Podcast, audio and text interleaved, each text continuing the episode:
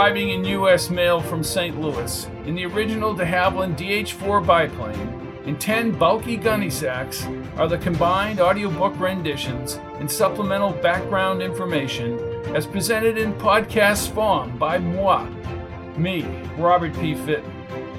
Good evening to one and all, wherever in the galaxy you make your home.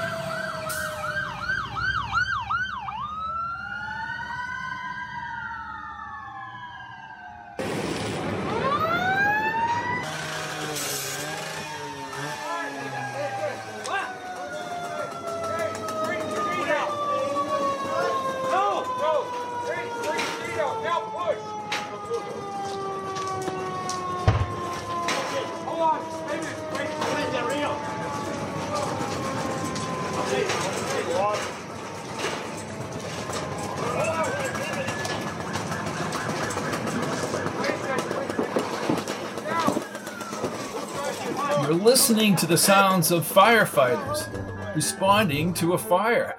Just a portent of what could happen in episode 5 of Six Feet Under. But more immediate is former coach Lark Larson kidnapped. Someone wants answers about what happened 25 years ago. Primary suspect in the kidnapping? Club Max's Bibi, her brother Derek Gataki. The question is, and it's an important question, who is paying or putting up Gataki to his dastardly deeds? Remember, Locke was in the middle of the big blowout from 25 years ago. And at the center of the action in this episode is a major confrontation involving Jones and Coco and more side road theories. I'm Robert P. Fitton, getting ready to jumpstart this episode 5 of Six Feet Under, Matthias Jones series at Fitton on the Air. Six Feet Under, Chapter 15. Jones, Coco, Rita, and Uncle Dulio sat in front of crumpled bills and assorted change. Jones checked the old electric clock above the large white ceramic sink. They'd been playing poker for four hours, and Rita had won a substantial amount of money. Why don't you quit, Ma? You're wiping us out. I'm staying in.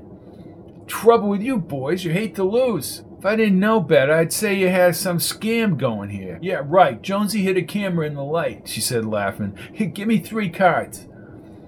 Jonesy, you better call Strickland about Larson, said Coco. Coco, it's one o'clock in the morning, said Jones. Hey, I heard about the Iron Man, said Dulio, gnawing on a submarine sandwich. The Iron Man is a piece of work. He started it, said Jones. The Iron Man, he fought bare knuckled in Ireland, said Dulio, pointing at his temple. Did something to his head. Jones pointed at Dulio. The guy fights at the drop of a hat. The knock at the front door. Coco drew his shiny gun. Dulio set down his cards as Coco sidestepped to the window. Yeah, it's Winky. Dulio sat down as Coco went to the door. Hey, Coco, he said in his raspy monotone. He had scattered blond hair and heavy eyelids. His red flannel shirt was untucked. Hey, what's shaking? What's shaking? Winky, what the hell? How about calling me first? Didn't want to wake you up. What the hell do you want? That old coach from Hamilton. Jones stood and rushed over. Lark Larson? Yeah. Bosco told Lambie there's nobody in that house in Hamilton that blew up. Yeah, well, that's good information, Winky, said Coco. He reached in his pocket and slid a hundred dollar bill into Winky's hand. Larson may be on the run, or maybe somebody grabbed him. Two hundred for more info. You got it, Rabbi, said Winky as he spun around and quietly exited through the front door. Rabbi? He always says that, Jonesy. At least you can hit the hay now that you know that Larson didn't burn up. Coco looked over to the table. Dulio, where's my mother? Bed. Oh, sure. After she takes all my spending money. Jonesy, I want you downstairs in the bunker away from Gataki and whoever he's working for. No argument here. Bibi were around, I'd give her a call, Jonesy, said Coco with a coy grin. I heard that, said Rita from one of the back bedrooms. Ha, she's got dog hearing, complained Coco as Dulio laughed from the refrigerator. Don't eat the rest of those cannoli, Dulio. Dulio shut the refrigerator door. They went yesterday.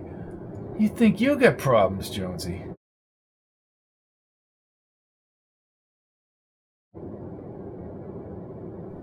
Jones brought the toast and jam over to the counter in Coco's below ground suite. He set it next to the cornflakes. Arlo Wombat's voice echoed around the kitchenette as he retrieved the orange juice glass from the counter. Dr. Edinger, what happened to that massive storm you predicted yesterday for Prince William and vicinity? My forecast yesterday produced an offshore updraft and local squalls were absorbed in the lower levels of condensation. Dare I ask what today's prediction will be? The connection wavered. Hello, hello, Arlo. I seem to have some transatlantic irregularities in the upper stratosphere. Well, that about sums it up, said Arlo as Jones smiled. Let's take another call. This one from Newtown. Jenny in Newtown. You're on the air with Arlo Wombat. What kind of a show are you running, Wombat? What did little old Arlo do to upset you this morning? No, not you, Arlo. I love you. Ah, the secret is out. It's that lazy Mayor Picata. WOFI News says what a great job he's doing. Ha! Half the time he's over at the golf course in Hamilton with his cronies and lawyers. Then it's time for lunch over at Nuncio's and maybe by then he'll pop into the office. I say recall Mayor Picata now. But how do you really feel, Jenny? This is Arlo Wombat, traveling around towards St. Bartholomew's Catholic Church. A little toot toot to Father Jim Gallagher of St. Bart's. Father Jim loves the toot toot, but not during Mass. Now, we are lost in PW. You're on the air, sir. I'm doomed, doomed. Lark? asked Jones, holding the orange juice glass. What is your name, sir? asked Arlo. He'll slit my throat. Well, this isn't even Halloween. After a long pause, Arlo's voice assumed a more serious tone. Sir, are you serious? He'll kill me. He's tied me to the toilet. Sir, where are you? In the bathroom. No, the address and who has you hostage? The ugly man! The ugly man, and I don't even know the address because I'm doomed! Doomed! He blindfolded me last night and brought me here. Mark, is that you? No comment. It's not me. Jones's phone buzzed. Jonesy, are you listening to Wombat? I hear it, and hopefully Lark stays on the line so they can trace his call. Not the first time, said Jones. Listen, I'm uptown. I'll be at my mother's house in ten minutes. Keep the radio on. There's a portable in the kitchen drawer. Coco hung up as Arlo kept questioning Lark. Sir, what is your name? If I give my name, he'll kill me, Arlo. Oh, brother, said Jones, putting on his slacks. Come on, Lark, smarten up. What do you see around you? Ah, the birdies in the trees, said Lark as a series of wind chimes produced a melodic interlude. Pretty music! You have to help me! Are you in, Prince William? Jones flipped on the small portable radio and picked up the broadcast as he entered the closet and climbed the hidden stairs upward toward Rita's house. I could be in Timbuktu. I have Chief Don Pacheco on this call. Chief, are you there? Yes, Arlo. Is this Coach Larson? No comment. Are you in an old house or a new house? Up two flights of stairs. My people tell me you're on a landline phone. Where are you? said Dom as Jones moved into Rita's kitchen. Are you listening to that dimwit? asked Rita. I am. Landline? Yes, I'm not out at sea, said Lark as he sneezed. that god awful Chinese food is destroying my allergies. Oh no, he's coming. I'm doomed. Doomed. He's in the Mandarin village, said Rita. Big Chinese area. Dom left the call. The horn blasted outside. Rita pushed Jones toward the front door. Coco's beamer was diagonal to the sidewalk, and Jones hurried down the walk. Mandarin Village, Jonesy. That's what your mother said. Gitaki must think Lawson knows something or he would have killed him, said Coco as he screeched the tires. Or maybe Lark forgot. Lawson remembers what he wants to remember, and guess what? Gitaki ain't stupid. He's got Lawson out of there by now, unless Pacheco has cops near the Mandarin. Jones stood beyond the police barrier with Father Gallagher along the blue and white police cars. A crowd ahead formed a semicircle at the entrance road that extended up the hill to a 10 story linear building with iron railed side balconies. Rows of trees with colorful foliage extended up the hill beyond the building. My housekeeper came running over to St. Bart's after morning mass and said Coach Larson was being held hostage. It's BB's brother, Jim. Club Max, BB? Jones nodded. So, this is all about Larson knowing something about that night 25 years ago. I'm not sure, said Jones as he looked up the drive. I just hope Lark is all right. Derek Gitaki is a disturbed individual who's working for the man in the Toyota. Very good, Jim. That is exactly right. I haven't got a clue who Betty Ann Lovell was seeing behind Mobley's back, nor do I know where his body is. Did I hear Hamilton Fletcher is in Jamaica? I'm sure that's just a cover story and he wants to stay as far away from what happened at Mobley. Jones's cell rang. Matthias Jones. Coach, this is Sylvia Bronchuk. Hello, Sylvia. How you doing? I have those listings from 25 years ago in the town.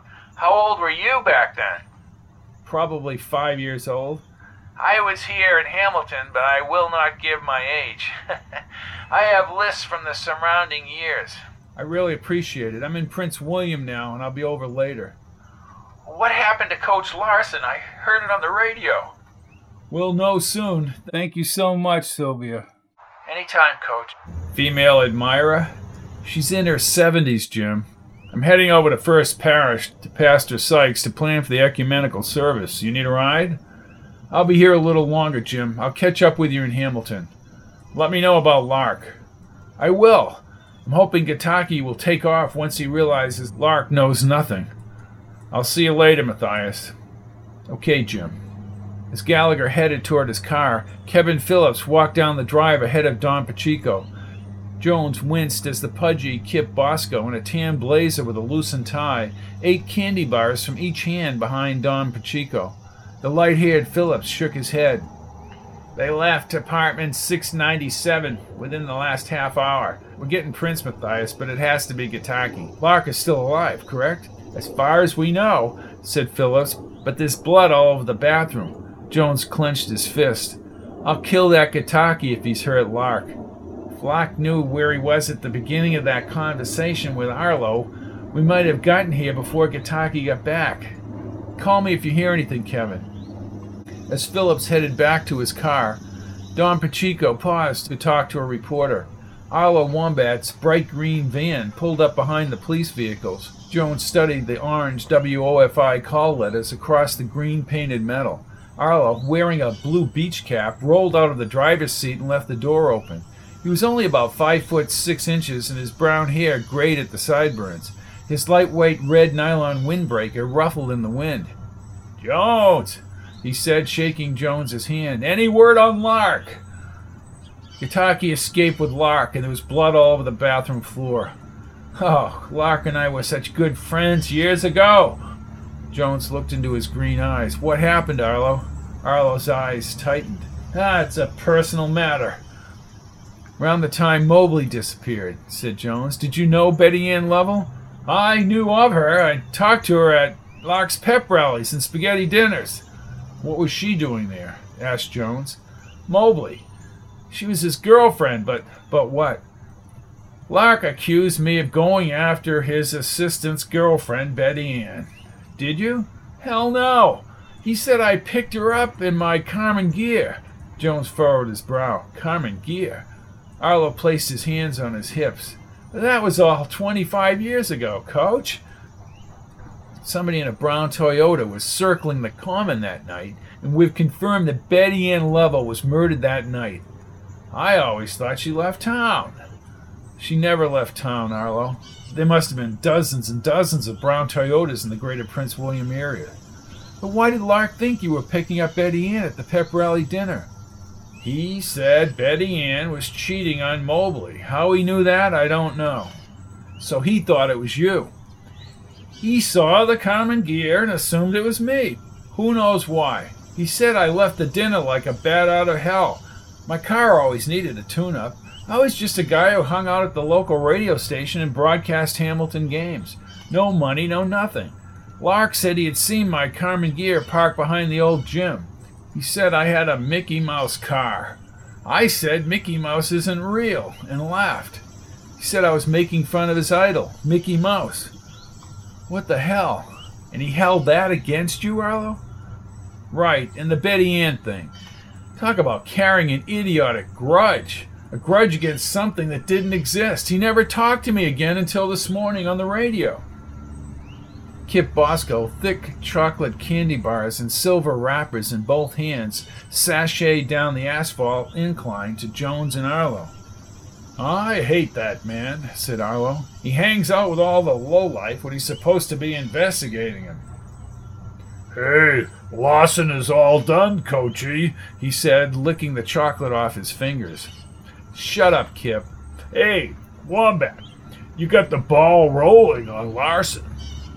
He called the phone line, Kip the lip. Funny boy. Kip spoke as he chomped on the chocolate. Hey, looks like the old goat has met his Waterloo. What's the matter, Kip? said Arlo. Run out of Big Mama donuts? I already hit the donut shop, buddy, so there. Yeah, and the convenience store. Huh? Right. Larson always had a big mouth, said Kip. Jones moved right up to Kip. Thought I told you to shut up, Kip. Heard you were speeding in the Devonshires. Really? Been talking to Corky, eh, Kip? Corky's a legend. Yeah, so is Al Capone. Capone was framed, you idiot. Now that you're a fighter, you're getting tough. I may just have to beat you up. Be my guest, said Jones, spreading out his arms and bowing. Plus, you're in big trouble too, Coachy, said Kip, chomping the chocolate. The Historic Commission in Hamilton will sue your ass. Arlo made a sickening face. They'll take your house, and you'll be out on the streets. K Sierra Sierra. Kip turned and started toward the street. Arlo looked skyward with his arms crossed, and he extended his left leg, tripping Kip. Kip somersaulted over, and the chocolate bars smeared across his face. What the hell? he asked as he sat up. He wiped the chocolate off his face and licked his fingers again. I know you did that, Jones. I did it, Kip the Lip, said Arlo as Jones smiled. Your mouth is almost as big as your belly. I'll get you fired, Wombat, said Kip, still licking. Sure, you do that, Kip, said Arlo, facing Jones. Look, Jones, Matthias. Matthias, I'll think more about who might have been hustling Betty Ann. Thanks, Arlo, and thanks for keeping Lark on the line. I just wish Lark hadn't been so stubborn. I don't know if he's more stubborn or cheap. Jones sat in the beamer with a manila folder of old tax excise records on his lap. Coco shifted back toward Shore Road, Diagonally ahead in front of Jones's house was the candy red Mustang Cobra. Arnie Duas and Bucky Driscoll circled around the car as Coco skidded to a stop. Hey, moron! yelled Coco. Both men turned. That Stang is worth over a hundred grand. I don't want you clowns within ten miles of this car. Ah, ten miles is a long way, said Bucky. Why don't you go get your motor scooter from Mommy, Rodent?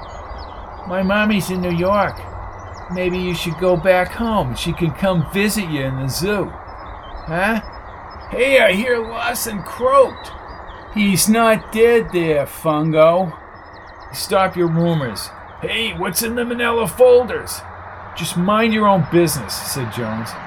Beat it, doers, said Coco, raising his voice. Hey, hey, hey, said Arnie as he scrambled back. Why don't you go over to Ralphie's? They're crushing Driscoll's shitbox today. Not fair, I'm innocent, said Bucky. Cut the innocent routine, Rodent. Nobody believes that story from Duas' sister. I have an alibi. You need an alibi for your life, Sewer Breath. Arnie and Bucky straggled back toward the common, Jones smiled. A Shelby Cobra, I still can't believe it. Well, don't get too comfortable, Jonesy. Shelby GT 500. The old man has another Jeep on order. This car came from Mr. Fiore in Boston. It was approved by the old man. Just keep it under a hundred. I should question Evelyn. You believe that story, do you, Jonesy? No, but Bucky could be telling the truth about his late great security car. I don't trust nothing the rodent says, said Coco. Gataki will take his orders. I'm heading over to the Colonial House to look over these records. But I got a meeting at the club with Bruno. If you hear anything from Strickland about Lawson, call me. And get that gun I gave you. When you shoot that gun, there ain't no more questions. Jones nodded and headed through his picket fence gate toward his front door. He had planned to take a shower, but he compulsively had to open the manila folder. The backyard dirt had been leveled and the pavers were hauled away. Jones poured himself a glass of cranberry juice and flipped open the folder. Long list of computer font bills on a spreadsheet unfolded on the table. These were individual bills from 25 years ago. He placed a ruler on the main sheet and slowly moved downward. Several Toyotas of varying colors appeared, a brown Toyota, Miriam Kendall, apartment 16, 3496 Route 32, Hamilton, New Hampshire. Miriam! Exclaimed Jones. He quickly connected to Strickland on his cell. Matthias. Any word on Wendell? Lung damage from the smoke. He's awake but not responsive. Jones refrained from any snide remarks, but Strickland spoke first. He'll be okay, according to Dr. Bradgate. And Flo is at her sister's house and is okay. Good. George, I have tax records from 25 years ago. Was Miriam Kendall Miriam Kendall Lincoln? Yes. She owned a brown Toyota. Where did she meet Lincoln? Not a dating service, Matthias. I have no idea. Who would know that? Pudgy or maybe Cora Jefferson or Miriam herself, said Strickland. But I'll cut to the chase. If Attorney Lincoln is the driver of that car outside of Mobley's house, and the possible killer of Mobley, we'll have to proceed very carefully. What about Herbert Lane? Look, I'll have to tell him only if you have something more definitive. I'm going to talk to Cora in a very oblique way. If Miriam and Lincoln were going together, then we have a big problem. I'll run a background check, find out when they were married. Then I'll meet you at the Colonial House. I'm getting close, George. Six Feet Under, Chapter 14. Jones and McGill repeated this story at the Colonial House. Franny leaned toward their steaming plates. Don't forget Big Red, said Franny. You know, I bet he kept that car for another ten years, said Jones. Is that when they had fins in the back of the car? asked McGill, lifting a cup of coffee. Lark never buys a new car, said Franny. I remember that car. I was riding my bike near the middle school. Let me guess, said McGill. He almost plowed you over. Yep, I skinned my knees. My mother went after Lark personally. What did he say? He said he was out of town. Jones's laughter melded into words. Sorry, some things never change. Here comes trouble, said Franny. Jones looked over her shoulder as Bucky Driscoll, in faded baggy jeans and a gray sweatshirt conforming to the shape of his belly, started toward Jones. Just when you think you've reached the end of your rope, said Jones. Bucky clasped his hands together. I need to talk to you, Coach. I'm kind of uh, busy, Bucky. Ah, it's real important. Okay, what is it? Bucky's eyes darted left and then right. The Iron Man. What about him? He's in training. I saw him running, doing road work. He says he's gonna beat you to a pulp. I'm sure that's just a figure of speech, said Jones. Bucky squinted as he studied Jones's gashes. He doesn't believe you fought Kid Palooka. Jones could feel the blood rush to his head. I don't care what he believes, Bucky. Don't get him mad. Let him get mad, said Jones, getting angry himself. You don't want the Iron Man to get mad because he turns into an animal. Before Jones could answer, the rumble from a low pitched explosion shook the colonial house, rattling plates and utensils. Then the power went out. Jones immediately thought about Lark's house. Oh, we're all gonna die, said Bucky as he climbed onto Jones's lap. Get off my lap, Bucky, shouted Jones as the power came back on. Jones lifted Bucky to his feet. Everyone stay put. McGill and Franny trailed Jones out the front door. The orange reflection from dancing flames covered the sidewalk. As Jones ran forward past Franny's home, flames twisted skyward. Lark's house was gone, consumed into a huge fireball that threatened Flo's adjacent structure. He did it! He did it! Gataki actually blew up Lark's house! shouted McGill from behind. Strickland's cruiser zipped along the common as the fire whistle blared. Less than a minute later, fire engines flew out of the station down Main Street. McGill took pictures with his phone. We better hope that Lark is still at that bowling alley, said Jones as he edged toward the fire. Wendell ran across Main Street from the common. He sprinted he sprinted along the building next to Franny's house. Black smoke billowed out of Flo's front door, and the flames were like little fingers above the windows. Flo screamed from somewhere inside the house as Jones felt the heat.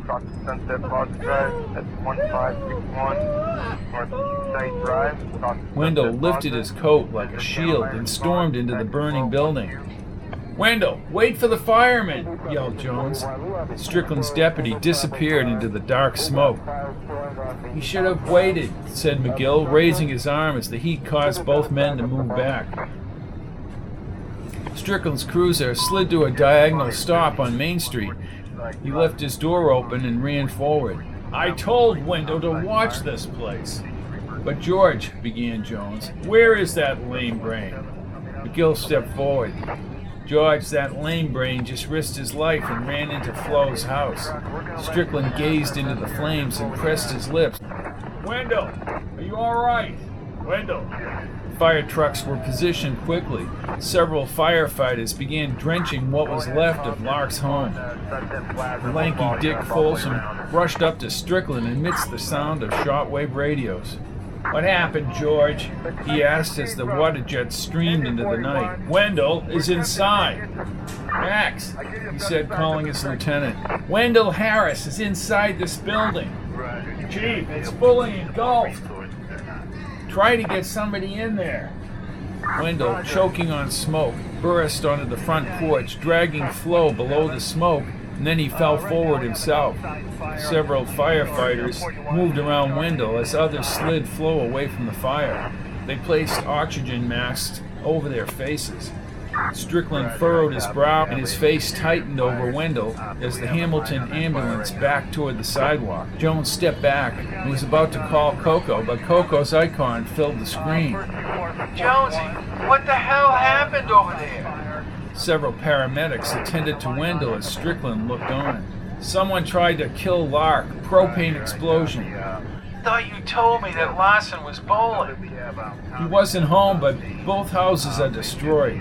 No great loss to humanity there. Then his voice trailed away from the phone. Dulio, you need to get over to the tin.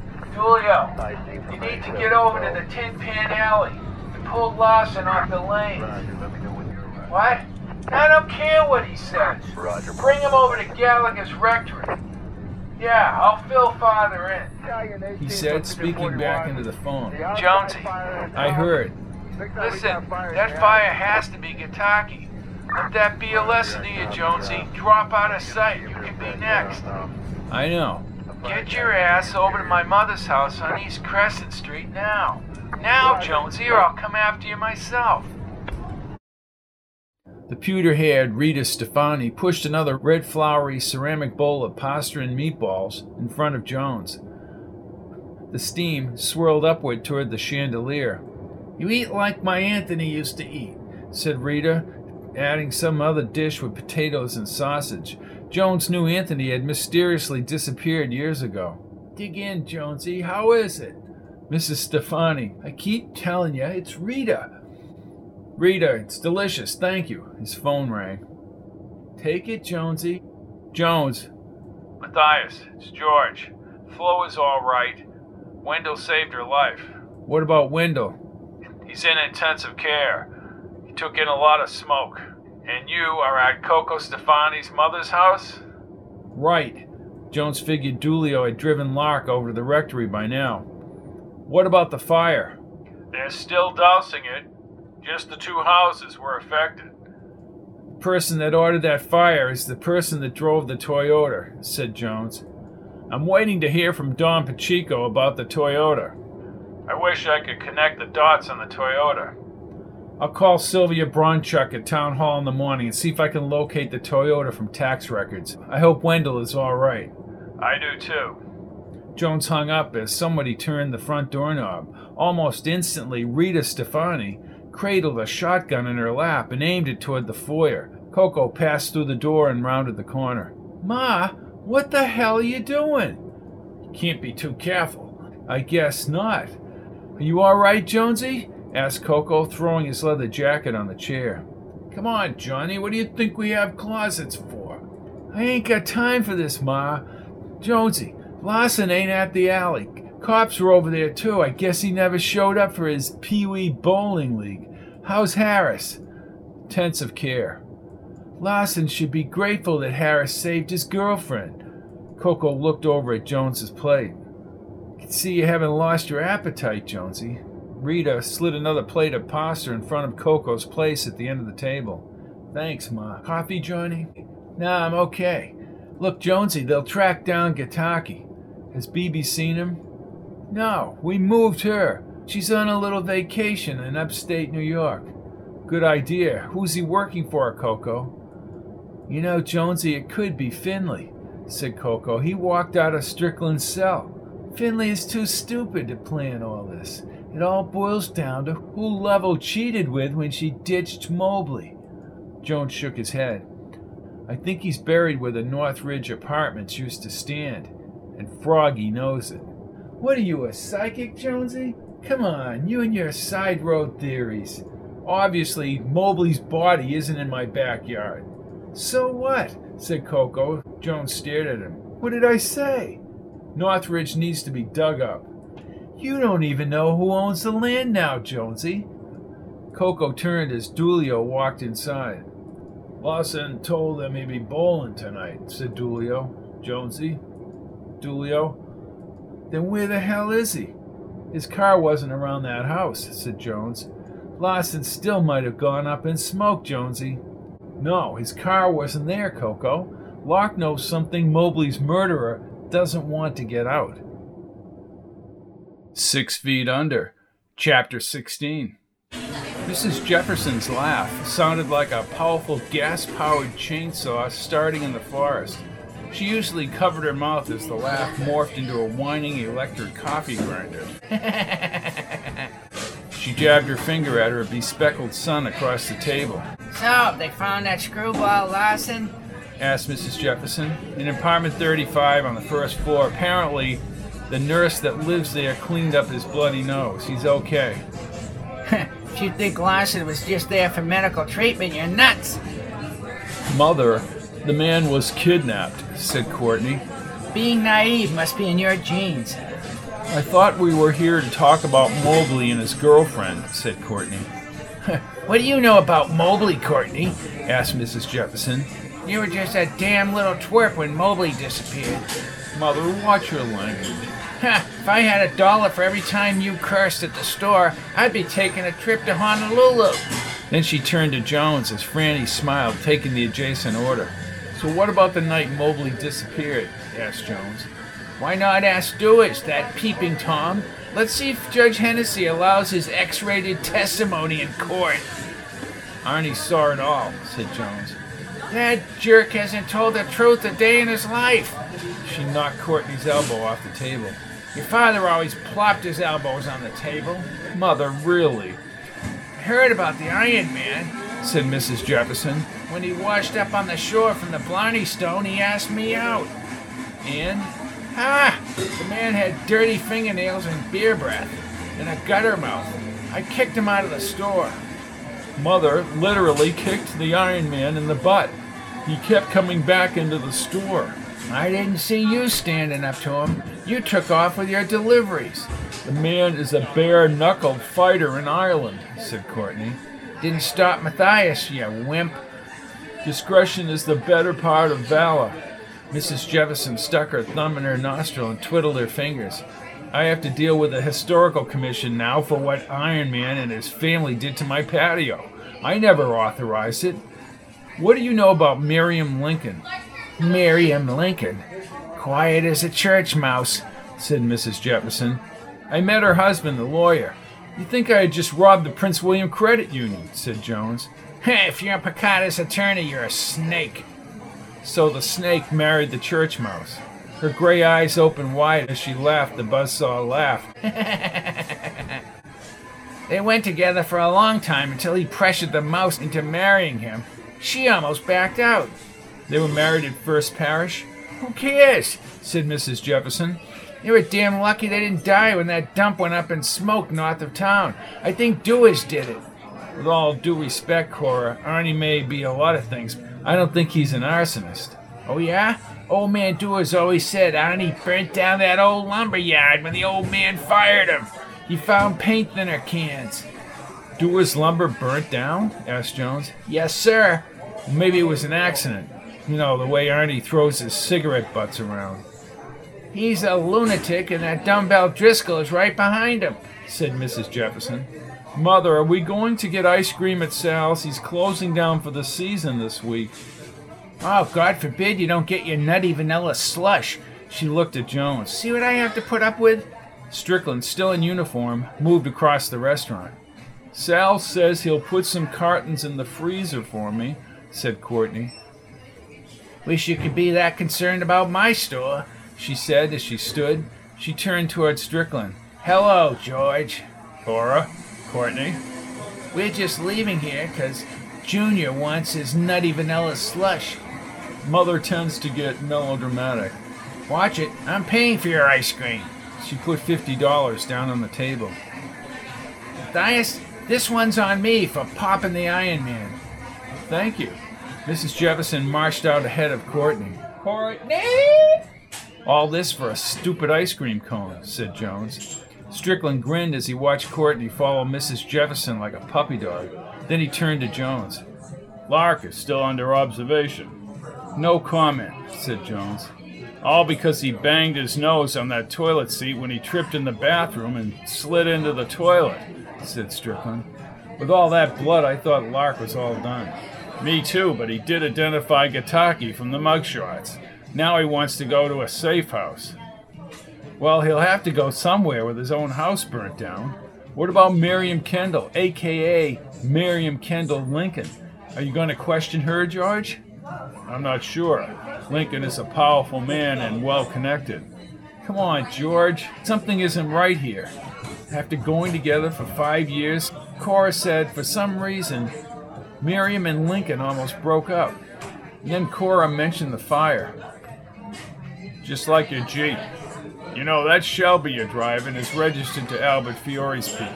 I know I sound like Father Gallagher, but Matthias, stay away from Fiore. Gallagher's still over at First Parish, said Jones. How do you bring in a high roller like Lincoln with all this circumstantial nonsense? I don't. Point is, I need more. Strickland nodded. We know it was her car. So he was driving it? Impossible to prove. said Jones. Maybe I'll let him think I know. Unless Lark saw Lincoln in Mobley's house, which means Lincoln was hot to trot on Betty Ann, said Strickland. And if Mobley knew Betty Ann had dumped him for Lincoln, Mobley may have killed Betty Ann. The autopsy specifically alludes to a broken neck. My dad would find himself not enough to bring a case forward. So he'd lure the guilty party in with something so compelling that the party would show his cards. Or he'd just harass the suspect. Well, that would take some doing with a shyster like Lincoln. Let me put a stick in the mud. What's that? Froggy. Froggy. Froggy is a bumbling fool, Matthias. And how do you put Froggy in Miriam's Toyota? Remember, the Toyota came back later. I know. Jones peered over Strickland's shoulder as Father Gallagher, carrying a small valise, moved quickly into the colonial house. This is like a stage performance, said Franny as she passed with an order. You got that right, Fran. Jones tracked Gallagher to the table. Thias, I have information for you. Sit down, Jim, said Jones. Can I get you something, Father? asked Franny. I know you liked the turkey dinner last time you were here. Turkey it is, said Gallagher, but no more coffee. Sykes has been pumping me full of java for four hours. Water? asked Franny. Thanks, replied Gallagher, unzipping the briefcase. Is this from the church, Father? asked Strickland. I have a copy of the wedding certificate of Miriam and Lincoln. He didn't belong to the church, they were married by Pastor Warren Johnson.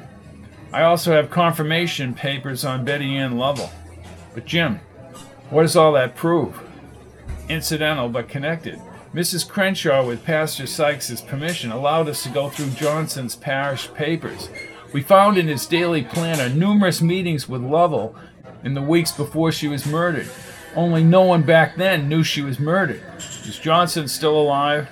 No, he is not, said Gallagher. Maybe Betty Ann was torn between both men. But Lincoln was going to marry Miriam, said Jones.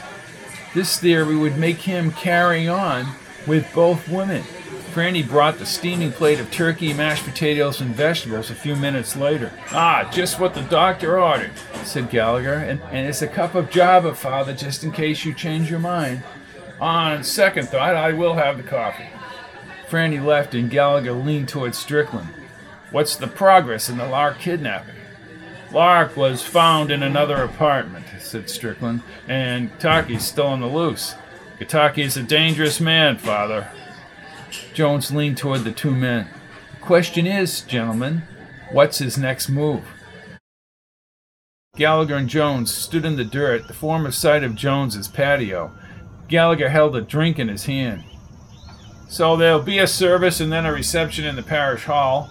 After the stormy relations between the two churches with Reverend Bricker leading the charge, I consider this a major miracle. Well, Bricker had his own issues. For sure, said Gallagher as he panned the backyard under the outside spotlights. Who's going to landscape your backyard? Well, it won't be Bose and his stooges. Now, now, they're doing the best they can. Well, if that's the best they can do, so you're saying the police dug up the entire yard, six feet down. If there's a body around, it's not here, said Jones. I can't believe that Betty Ann was buried under the patio all this time. Least she'll have a decent burial, according to Sykes. What's weird, Jim, is that this murder and the possible Mobley murder wasn't just a simple murder, as my dad would say. If Betty Ann hadn't been seeing both men, this might not have happened. What about Lincoln? He was doing the same thing. Regardless of the circumstances, murder is murder. Jones's phone rang on the counter, and he ran back inside and picked up his cell. Jones. Jonesy, where the hell are you? Just talking to Gallagher at my house. Lark is okay. The hell with Larson. You tell Gallagher to get you on one of his rocket rides to Prince William. Gataki, according to Winky, was seen on Seabridge Street 15 minutes ago. Cops are all over the place. Have Gallagher drop you off at the church. Uncle Dulio and I will be parked next to the dumpster in the lot. Gataki is a killer. Six feet under.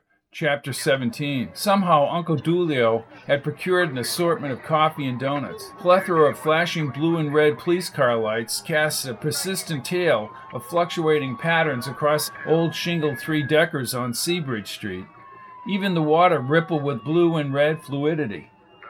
Jonesy, you having Lincoln driving that Toyota is opening a can of worms that will bring Picada and his flunkies down on you. You don't know that Lincoln was driving that car. Then who was? asked Jones. Maybe it was Goody Two Shoes, Miriam. It was her car. And she murdered Mobley, asked Jones. He pointed at Coco. Mobley probably killed his girlfriend. He's got the total motive, Coco. Jonesy is right, said Dulio. Who asked you, Dulio? Lincoln was just a kid back then, probably not even in law school. But it doesn't matter, said Jones. He had ambition and he killed Mobley because of Betty Ann. Where he killed him is the question. And his girlfriend Miriam went along with this? asked Coco. That's why she overreacted about the pavers, said Jones. Then Jonesy, you need to prove that dude 25 years ago who was in the Northridge was Lincoln. Good friggin' luck. Miriam knows, said Jones, and maybe somebody else will live there. They ain't gonna remember some guy yelling about a fire in that waste pit. Fire didn't happen till they all got outside, said Jones. The heavy eyed Winky appeared from behind one of the cruisers. Winky, said Coco, where the hell is Gataki? Jimmy X ray says Gataki's been hit. What do you mean? The cops shot him? Negatory. Cops haven't fired nothing. Then who the hell shot him? Where was he shot? He was limping down by the marina. Could have got on a boat. But I think he's at the grill. The deep sea grill? asked Coco. That place is a cesspool. Coco turned to Dulio. Dulio, see what you can find out down the marina. We're headed for the grill. You better wait for me, said Dulio. Jonesy and me are armed. We'll catch up with you. You too, Winky, said Coco. You got it, Rabbi said Winky as he pivoted down by the boats. What if Lincoln shows up at the marina? asked Jones as Arlo Wombat ran across the street. Lincoln? asked Coco. Why would he be down here, Jonesy? To get rid of Gataki before he talks. How can he get by the cops? asked Coco. I grew up down here. Cops don't know half the shortcuts we know. Hey, Jones, said Arlo as he approached. What's going on with Gataki? He's at the grill, Arlo, said Coco. The deep sea grill? asked Arlo. Let me come down there with you guys.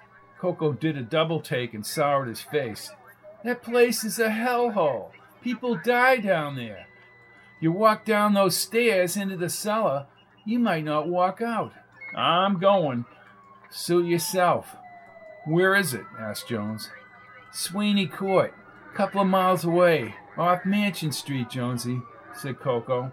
If Gataki's limping, he ain't going far. Coco positioned his gun along his leather coat as they parked the Beamer on Canal Street. Jones gripped the handle of his weapon in the holster. He was extremely nervous about bringing a gun into this situation. He followed Arlo down an alley so dark it took a few minutes for his eyes to adjust. My mother made sure we never came down here. There were fights all over the place back then, said Coco. Them guys are all gone. Very raunchy woman, said Arlo. They're gone too. Oh, is that right? asked Coco, raising his brows as he looked around. The grill was on the corner of one of the alleys. I interviewed a guy who was in the grill, still drinking all night. He mentioned a red light near the stairs. Coco's phone rang. Yeah, Dulio. Lane? What the hell is that tub of lard doing down here? And? Damn. What about Lincoln? Okay, you see Lincoln, Dulio, you call my phone. Just hang out near Lane and Picada.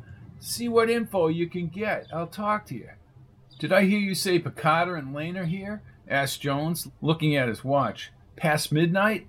Lane has a big mouth. Dulio will keep an ear to the ground. Jonesy, watch what you say about Lincoln until you have absolute proof. There's the red light said Arlo, pointing to a caged red bulb on a five foot metal pole at the corner of a yellow sided building. Call the hazmat team before we go in, Jonesy. He turned to Arlo. You armed, Arlo? No, I have you guys. Coco's face soured. Yeah, right. Listen, let's do this, said Jones. I'll go in there and check for Gataki.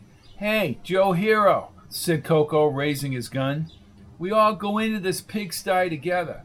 Jones followed Coco into the dim light down the steep stone stairs. He heard no music, nor did he see any light coming out of the building. The brick facade ended at a wide door that had been left open. With no conversation and a single blue bulb behind the bar, five men were hunched on chrome stools in front of the bar. The cold air had an unidentified stench.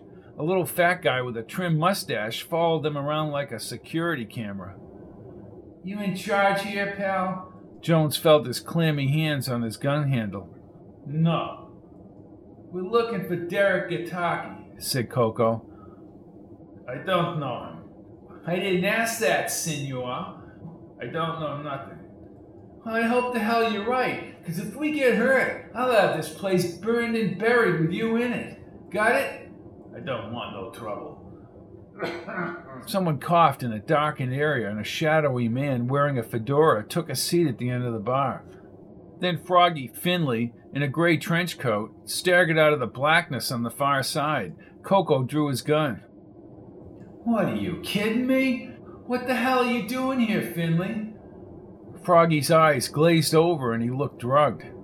You heard him, Froggy, said Jones. Froggy shook his head and looked as if he would break down at any second. Danger, danger. Danger? What danger? asked Coco, holding his gun with both hands. The mustached man behind the bar and the men on the chrome stool scattered into the side hall. What the hell is going on here? asked Coco. He stepped toward Froggy. You're coming with us, Finley. No, no! He screamed, his eyes open like a madman. Coco kept the gun trained on Froggy. Get your ass up the stairs, moron! Oh, oh! Speak English, you fool! shouted Coco. You should have listened to him, said Gataki, limping out from another room. Unshaven, he was dressed in a black leather jacket and pointed a handgun at Coco. Who hired you, Derek? asked Coco. Drop the gun, Stefani. You too, Jones. Both men dropped their weapons on the dirt floor. You too, sport. I, I don't have a weapon. You're you're a wombat. Hey, man. The old coot called your show. When did you start working for Lincoln? Gataki smiled and then squinted in the blue light. I heard about you, Jones. You think you're so smart? You reached the end of the line, smart boy. As Froggy darted for the stairs, Arlo grabbed one of the metal steins and hurled it at the blue light. The bulb smashed apart, and Jones dove toward the side room. Gataki unloaded his weapon, producing a strobe like orange firestorm lighting up the walls. The loud discharge shook the room, and then the room went dark. When another blue light went on behind the bar, Gataki lay with his arms outstretched and his throat slit. Coco squatted down. Dead, he said, staring at the motionless Gataki. Jonesy, are you all right? Yeah, I'm okay. Arlo? Right here. Coco looked up. The claw. Where is he? You don't see the claw, Jonesy. Coco stood. Finley! Finley took the guns. Let's get the hell out of here. They ran up the high angled stone stairs. Why was Froggy here? Jones called from behind as they reached the alleyway. You saw him, Jonesy. He was working with Gataki and they drugged him up. Kevin Phillips stood with Arlo Jones and Coco by the marina guardrail. Coco lit another cigarette, kept tapping his left foot. Phillips flipped over his notebook. And then you say your uncle went home? Yeah. Seemed nervous, Coco, said Phillips. Coco looked down at the marina as he spoke. Cops always make me nervous. Nothing to be nervous about this time. Who slit Gataki's throat? The lights were out, Phillips, said Coco. Gataki sprayed the room with bullets. You can see it. Kevin, those guys in the bar left when Gataki came in, into one of the back rooms. What happened after the blue light went out, I don't know, because I couldn't see it. Description of the men in the bar. Some Hispanic guy and a guy in a fedora. Well, we're looking for him. Before we wrap this up, why was Froggy Finley in the deep sea grill? That is the question of the hour, said Jones. Taki never went after Finley, said Coco. Phillips shook his head. Well, we'll find Finley. Don't count on it, said Arlo. Phillips nodded. Just for your own edification, Officer Crimmins and his men found no one inside the deep sea grill. Those men at the bar got outside and the place is a crime scene. Yeah, they ran like rats, said Coco, putting out the cigarette on the pavement. All left town by now. And you didn't know them? asked Phillips. They're slime, said Coco, lighting another cigarette. Never saw him before in my life. We were looking for Gataki. Herbert Lane, in a green baseball cap with his name on it, shuffled over from the marina. He wore his gray suit and vest and carried a manila folder. Ah, the gang's all here. I want to talk to you personally, Stefani. I don't have to answer your questions without my lawyer, Lane. Lane waddled over near Jones and continued with Coco. I can bring you in. Yeah, just try it. You knew to go right to the deep sea grill. Is that your hangout? Herbert, said Phillips. I say, Finley killed Gataki, said Herbert Lane. You're dreaming. He went up the stairs. Can we go now? asked Coco. Yeah, we're all done. Finley ain't gonna tell you nothing. He looked drugged. Why? What do you know, Stefani? asked Herbert Lane in a louder voice. Nothing. What about you, Jones? What did you see? A lot of firepower. It lit up the room. You should have been there, Lane, said Coco. I'm running for re-election. Yeah, well, don't blow it, said Coco. We'll see next month when I'm elected for a tenth term. Hey, Lane, keep your fingers out of the ballot box, said Coco, snickering as he turned to Jones, and they walked toward the beamer. What a piece of work. Yeah, who says cheaters never prosper? What was that, Stefani? asked Lane from behind. Have a nice night, Mr. District Attorney. Coco held his drink behind the counter of his underground suite. Jones propped his feet on the recliner and rubbed his eyes. If the claw didn't show up, we'd all be dead, said Jones. He just didn't show up, Jonesy. The claw stays in the shadows. Does he work for Mr. Fiore? The claw works for himself, bro. Coco sat up in the recliner. This is what I don't get, Jonesy. Finley is in the middle of this crap from 25 years ago. How do we know he didn't put that propane inside Lawson's house? That would be over the top, even for Froggy. Maybe Gataki told him to get your car and blow up Lawson's house. Or Lincoln. Jones pushed down on the recliner and stood. Both of those fires are irrelevant. What are you talking about, Jonesy? Lincoln was fooling around with Lovell 25 years ago while being engaged to Miriam Kendall when she lived at Northridge. But you can't prove that. Unless I talk to Miriam. She hates you, Jonesy. Miriam owned the Toyota. It had to have been Lincoln driving that car, said Jones. No one ever saw blood or a sign of a struggle, or Mobley being murdered at my house. I say he was driven up 32, killed near that apartment complex, and Lincoln buried the body under the apartments. Jonesy, you got no proof. Sometimes you don't need proof to solve a murder. That's ragtime, hotshot. Coco set down the drink. Look, Jonesy, I'm going to sleep. Jones walked to the counter. Wait. Come on, I'm beat, said Coco, leaving his drink on the counter. Once Lincoln burned down Northridge, the murder was covered up forever. They just backfilled everything into the cellar hole foundation, and Froggy is somehow involved in this. And both men were there at the grill. Oh, you stay up all night with your side road theories. I'm out of here, said Coco as he walked into his bedroom and slammed the door shut. The field needs to be dug up. Then somebody will talk. There was a long silence in the bedroom. Then he heard Coco's voice behind the door. Don't count on it. Six Feet Under, Chapter 18. Jones spoke with his backfield at the chalkboard in his office. The fluorescent lights blazed overhead at mid afternoon on Columbus Day. I tell you, boys, Chuck Tanner is one of the best guards I've ever coached. With a guy like that pulling out and blocking the end instantly, why are you waiting in the backfield? You're getting the ball and you're posing for pictures. Just go through the hole they open up for you. As the group left, Franny knocked on the doorframe. Lazy is as lazy does. Oh, hi, Franny. You're exactly right. McGill just left the Colonial House. He says he'll meet you up at Northridge Lane in 15 minutes. What do you think of my theory, Franny? asked Jones as he flipped the light switch and they stepped into the corridor. I'm not sure. You don't have witnesses. You sound like Coco, said Jones as he locked the door. I think Lark or even Froggy knows who was driving that car. I don't know, said Jones as he guided her out the gym doors. And who will dig up that field where the apartment building was? Jones made a face and shrugged his shoulders. I don't even know who owns the land right now. Thanks for coming along, Fran. Are you kidding? I want to ride in that Mustang. Jones brought her across the parking lot and pushed the unlock.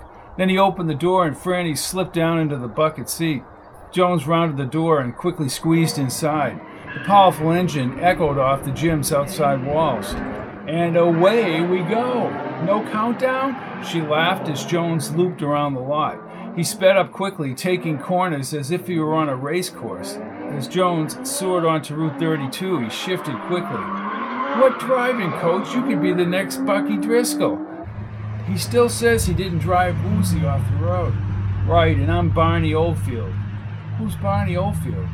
Early race car driver at Indy. My dad always got tickets to Indy every year. I haven't gone since his death. You need to pick up that tradition again, Matthias, she said, pointing her index fingers at him. You're right, Franny. Jones held the stick shift and downshifted as Woozy's fence came into view. Woozy is coming home next week. Maybe Bucky will drive him home. What? Sorry, she said, laughing.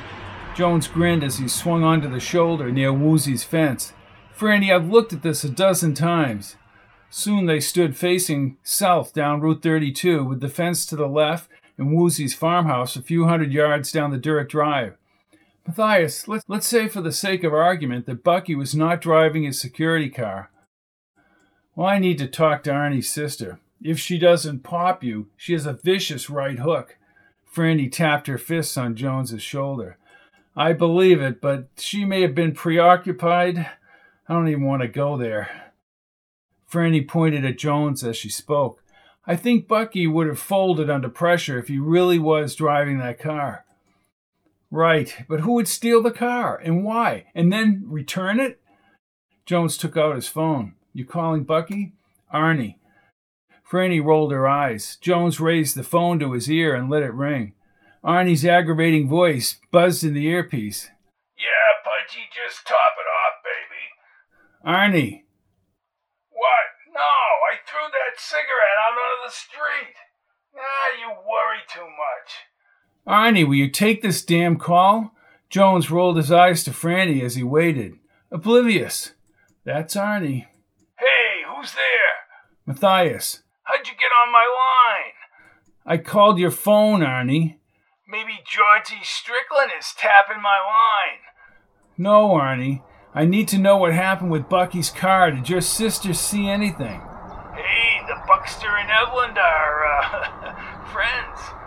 Look, if Bucky didn't drive that car, who did?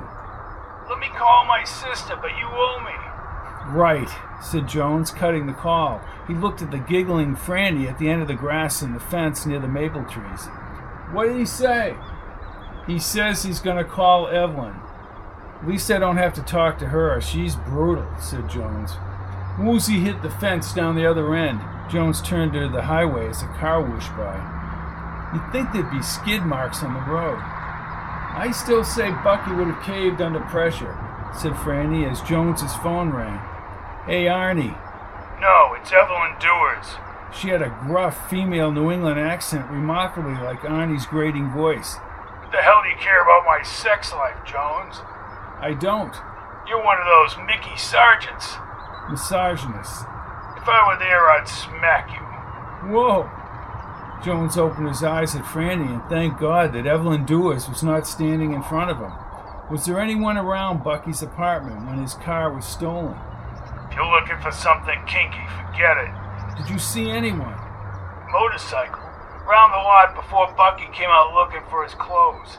You don't have to elaborate, Evelyn. Motorcycle, are you sure? Don't challenge me, Jones. I wouldn't think of it. He faced Franny, looking as if she were about to burst out laughing. A motorcycle, Jones, but who knows if it chased Bucky Pooh's car? Bucky Pooh? asked Jones as Franny howled as she gripped the fence rail.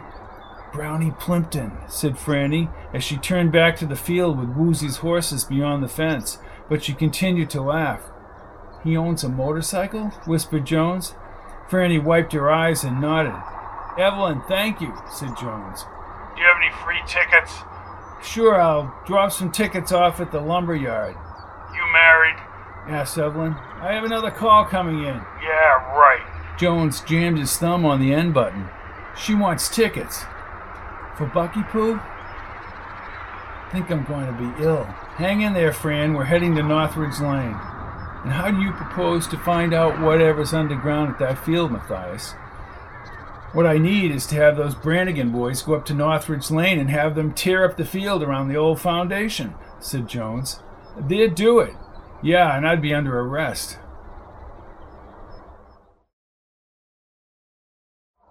Jones slowly banked onto Northridge Lane, a tiny gravel asphalt road with woods in the distance and an open field to the right. Three ranch homes lined a cul de sac near the woods. Jones tried to envision the bulky old apartment building that stood on the lot 25 years ago. Franny inadvertently cranked up the music. Whoops! Jones tilted his head back and laughed. Nice car, huh, Fran? I'll say, maybe you should keep this instead of getting a new Jeep. If you saw the price, you'd reconsider. Jones's cell phone rang. Jonesy, just found out that Lincoln filed a criminal complaint against you. For what? For all that historical bullshit. As he claims you harassed his wife. I asked her a few questions, said Jones. You know that. That's not it, Jonesy. Uzi does the security at the courthouse. Uzi said Lincoln is real nervous about something. You need to call Bentley. Once the claw got Gataki, Lincoln got scared. What about Bibi? She's with friends in New York. Gataki was insane and they all knew it. Lincoln being scared just proves I'm onto something with Northridge. I'm out here now. Oh yeah, Hotshot? You bring your shovel? And what if Mobley is down there? asked Jones. If Mobley is deep six down there, Lincoln will do what he has to do. Not good. And Herbert Lane will never authorize digging up this place, said Jones. Right. Lincoln is Lane's buddy. Keep your eyes open, Jonesy. I'll talk to you. Franny folded her arms over her chest, back up in the field. Problems, coach? I'm on to something, Fran, because Lincoln is filing actions against me in court, according to Coco. Are you going to call LG? Jones turned to the field. Eventually, Matthias, Lincoln is ruthless. The conundrum, Franny, as I said before, is to get somebody to dig around the original foundation. They stepped onto the grass. Franny pointed to the area where the building once stood. You need a plot plan or some idea where the foundation was located. They do have machines that work like ultrasound. McGill's Jetta rounded the corner and he quickly pulled onto the road shoulder. The owner of the enterprise had a piece of paper in his hand, which he held up in the air as he ran toward Jones and Franny. Thias, bringing me the evening edition, Tom? laughed Jones. No, the landowner. Garibaldi, asked Jones. Wrong, smart sleuth. The dark eyed McGill held up the paper. Archie Lincoln. Archie Lincoln? asked Jones, grabbing the document. Everything in the case seemed to snowball to his feet. When did he buy the land? Twenty two years ago. Oh, of course. You were right, coach, said Franny, patting his shoulder. I'll let Strickland know, said McGill. But he says there's no basis even for questioning. He doesn't want to face Lincoln's connections, said Jones. McGill put his hand on Jones's shoulder. But how do you prove it? Wear him down, I guess, said Jones. I don't have to tell you that Archie Lincoln has contacts all over the Northeast and beyond, Matthias. They could really do a number on you. You better call LG, said McGill. I say, let Lincoln do his shenanigans, said Jones. If I'm wrong about Mobley being buried up here, there's no reason for Lincoln to do anything, is there? McGill paused before he spoke. You're walking a fine line, Matthias, with a powerful man. Maybe, Tom, but there's another link you're overlooking. Yeah, what's that? Miriam.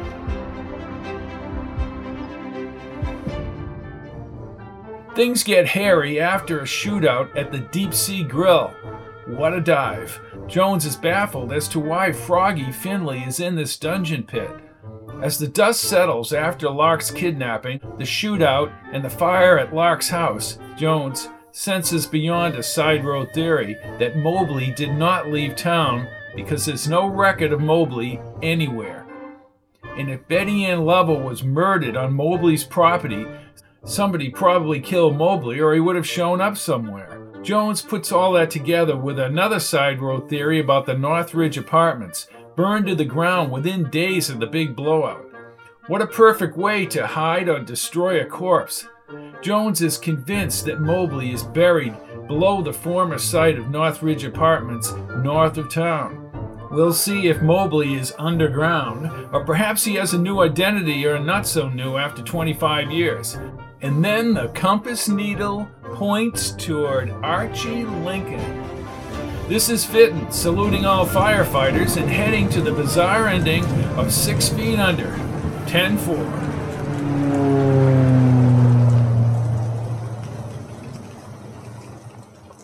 All of my books are available in paperback, Kindle, and audio at www.fittonbooks.com and here's a real nifty factoid. You can listen to all my audiobooks without interruption on audible.com. Just type in Robert P. Fitton. Thank you and good night.